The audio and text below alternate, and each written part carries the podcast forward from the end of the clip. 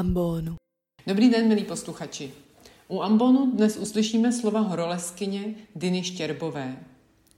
Na její chalupu poblíž Olomouce s ní vyrazili nahrávat manželé Večeřovi. A občas se do vyprávění o horách a o české nemocnici v Pakistánu vložil i nejmladší účastník výpravy. Tak vám děkujeme, že budete dnes schovývaví ke kvalitě zvuku. Myslíme, že slova paní Štěrbové za to stojí. Já jsem chtěla studovat medicínu jako děcko, protože mě zemřel bratr, když bylo 8 let a na nějaký špatně léčený zánět slepého střeva, takže taková dětská reakce. No a to samozřejmě za komunismu jsem měla ten správný profil na to. Tak jsem sice dvakrát se pokusila, ale bylo to marné, tak se mě taky hrozně teda bavila matematika, takže já jsem vlastně vystudovaný matematik a tak jsem po celou kariéru učila matematiku tady na Palacké univerzitě. Takové nepraktické obory jako teorie množin a množinová topologie. Mně se to líbilo a na tu medicínu jsem jakoby zapomněla, ne zapomněla, já jsem to vytěsnila v tom lezení je taková spravedlnost, že tam, když to jako neumíte, no, tak to nedáte, že? Nebo když tam švindlujete, tak taky dobře víte. A to byla taková jako iluze spravedlivého světa, no, si myslím, že to byl základ uchování duševního zdraví, že člověk musel buď teda emigrovat, že, což mi muž odmítl, se slovy, že on je tady doma, no, kvůli nějakým darebákům on nepůjde pryč. Taky si neuvědomil, co bude, že když Rusi přiletěli. Tady to vás tak pohltí, že opravdu na chvilku jste v jiném světě. Takže toto hrálo velkou roli. Možná, že kdyby že jo, kdyby jsme byli bývali svobodní, tak by jsme ani tolik nelezli nebo nedělali tady ty věci, protože že jo, člověk by nalezl ještě větší uspokojení v té práci. Mě teda jako bavila ta matematika. A ještě jsem měla teda tu výhodu, že matematika nemůže být ideologizovaná, takže já jsem tam nemusela žádný nesmysl nikde vykládat a vlastně matematice to je jako další dobrá věc.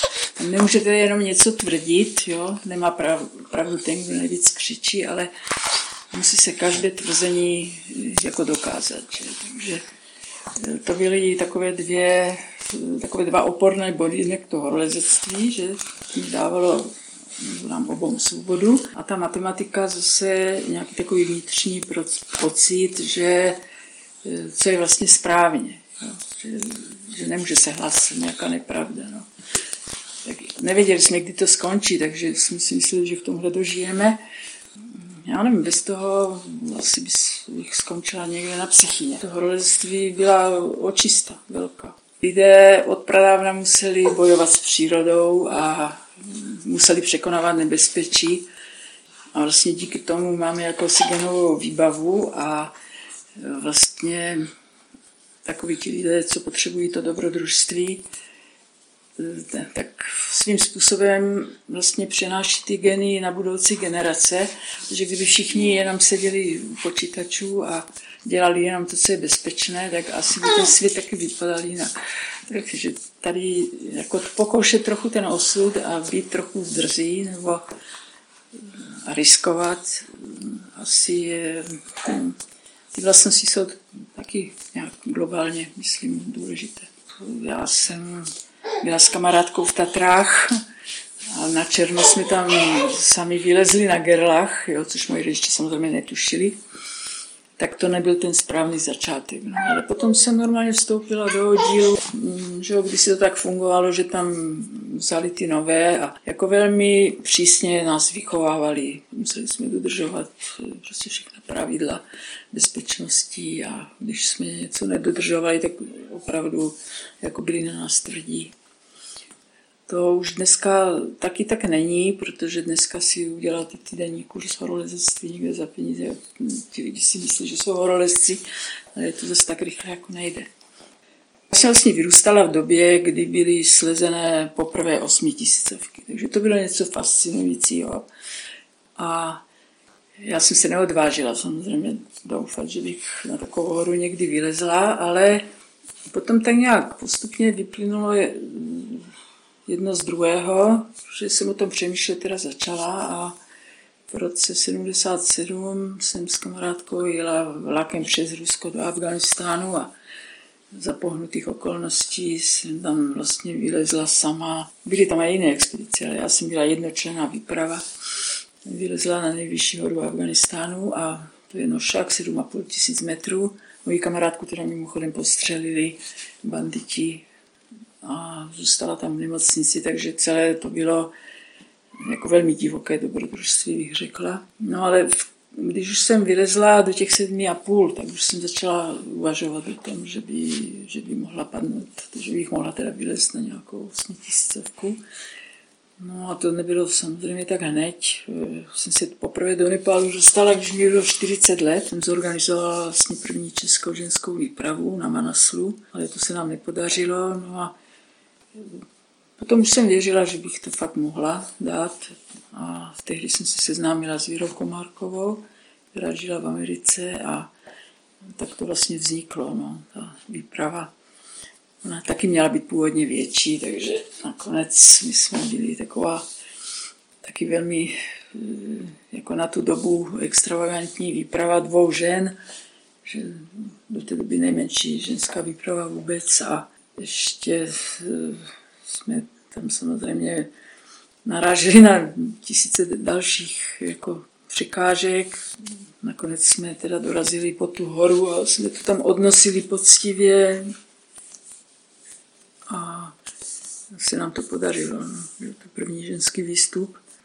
Ale tehdy jsem byla nejstarší žena na světě, co vylezla na 8 tisícovku. No, pak jsem ještě o čtyři roky později vylezla v Pakistánu na Gašerbrum, to je taky osmitisícovka, ale že to nebylo nějak přímočaré, že to opravdu bylo takové dlouholeté snažení. No.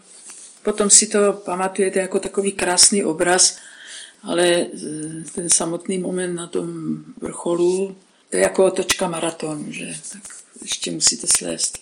Takže to není, že byste tam propadla nějaké euforii a vlastně vám to všechno dojde až s nějakým odstupem. Ale samozřejmě ten pohled, eh, že z té tisícovky je na celý život, to je velmi silný zážitek. Bych řekla, je to pocit vděčnosti. No, nikdy bych neřekla, že jsem nějakou osmitisícovku pokořila, jak tady velmi rádi novináři zdůrazňují. Myslím, že to není to pravé slovo, protože eh, když tam člověk leze, tak nebojuje s tou horou, ale bojuje vlastně sám ze své slabostí. No.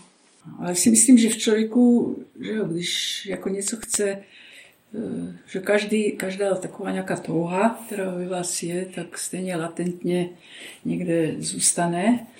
A člověk jako by podvědomně vždycky, když je nějaká ta křižovatka a nějaká možnost, tak inklinuje k tomu. Takže takhle nějak latentně si to jinak vysvětlit neumím, to zůstalo i ve mně. A vlastně, když jsem zažila to zemětřesení v roce 2005 v Pakistánu a následně, že jo, tam, že jo, když je někde nějaké neštěstí, tak celý svět nějakou dobu pomáhá, než zase nějaké nové neštěstí, tak eh, v té době tady taky se vzepěla taková, taková vlna jako solidarity i se státem, jako je Pakistán, který jinak nemá dobrou reputaci, jak všichni vědí.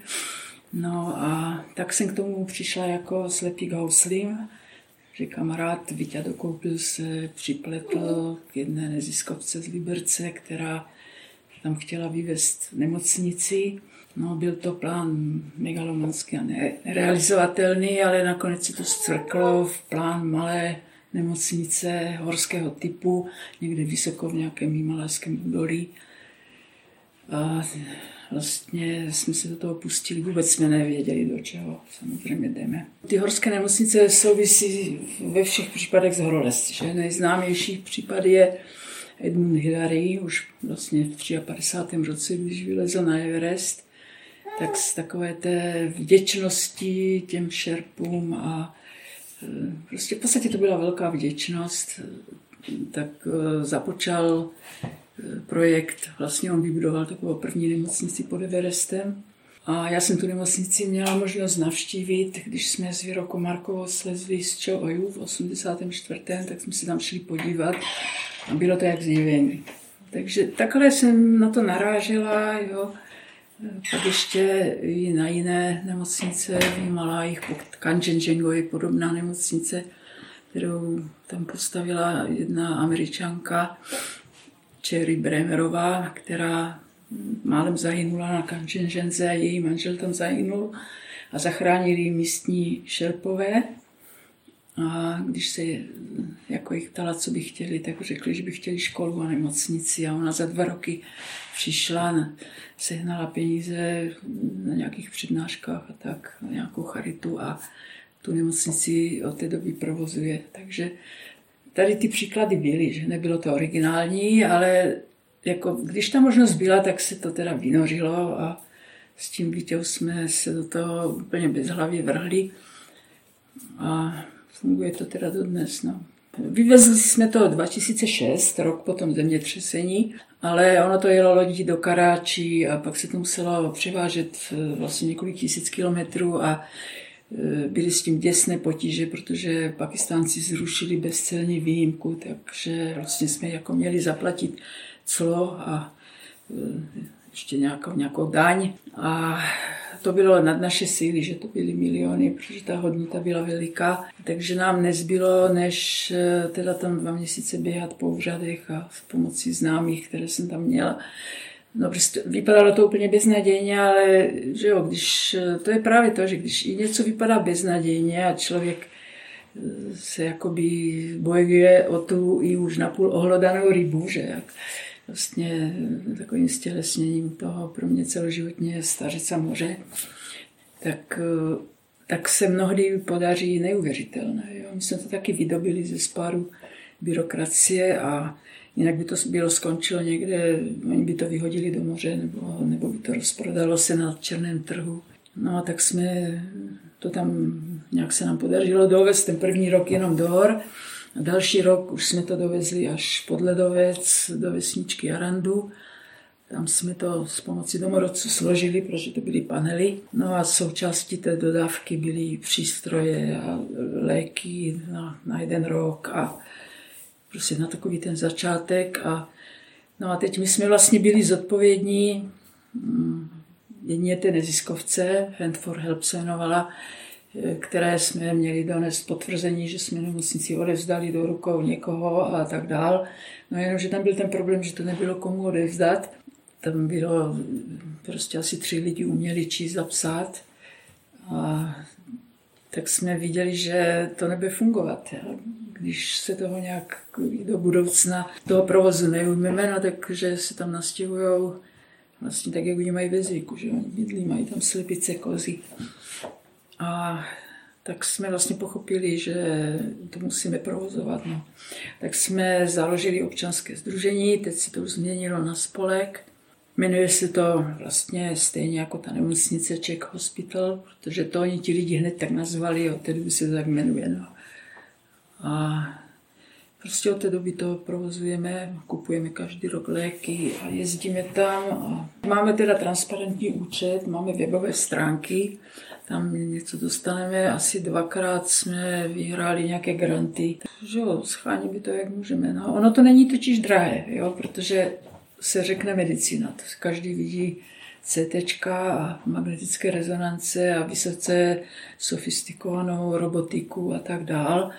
Ale ta zákopová, haléřová medicína, která začíná na, té, úplně na tom dně, jo, to základní, tak ta není vůbec drahá. A vlastně díky té eh, zákupové medicíně můžete dělat úžasné věci, protože tam ti lidi byli nedočení antibiotiky například. To znamená, že v zimě jim umíralo průměrně 10-15 dětí na zápaly plic, protože děcko se nachladilo a že byl to takový přirozený výběr, ti silní to přežili a ty slabší děti umřeli a průměr byl těch 10-15 dětí ročně. My jsme tam První rok nakoupili antibiotika, prostě nezemřelo žádné dítě, takže to si pamatuju, že to bylo něco úžasného, když na jaře, protože oni jsou tři měsíce zavření v takových podzemních jako takových svých místnostech, které mají poddomečky, protože že jo, tam je extrémně kontinentální klima, to znamená v zimě je tam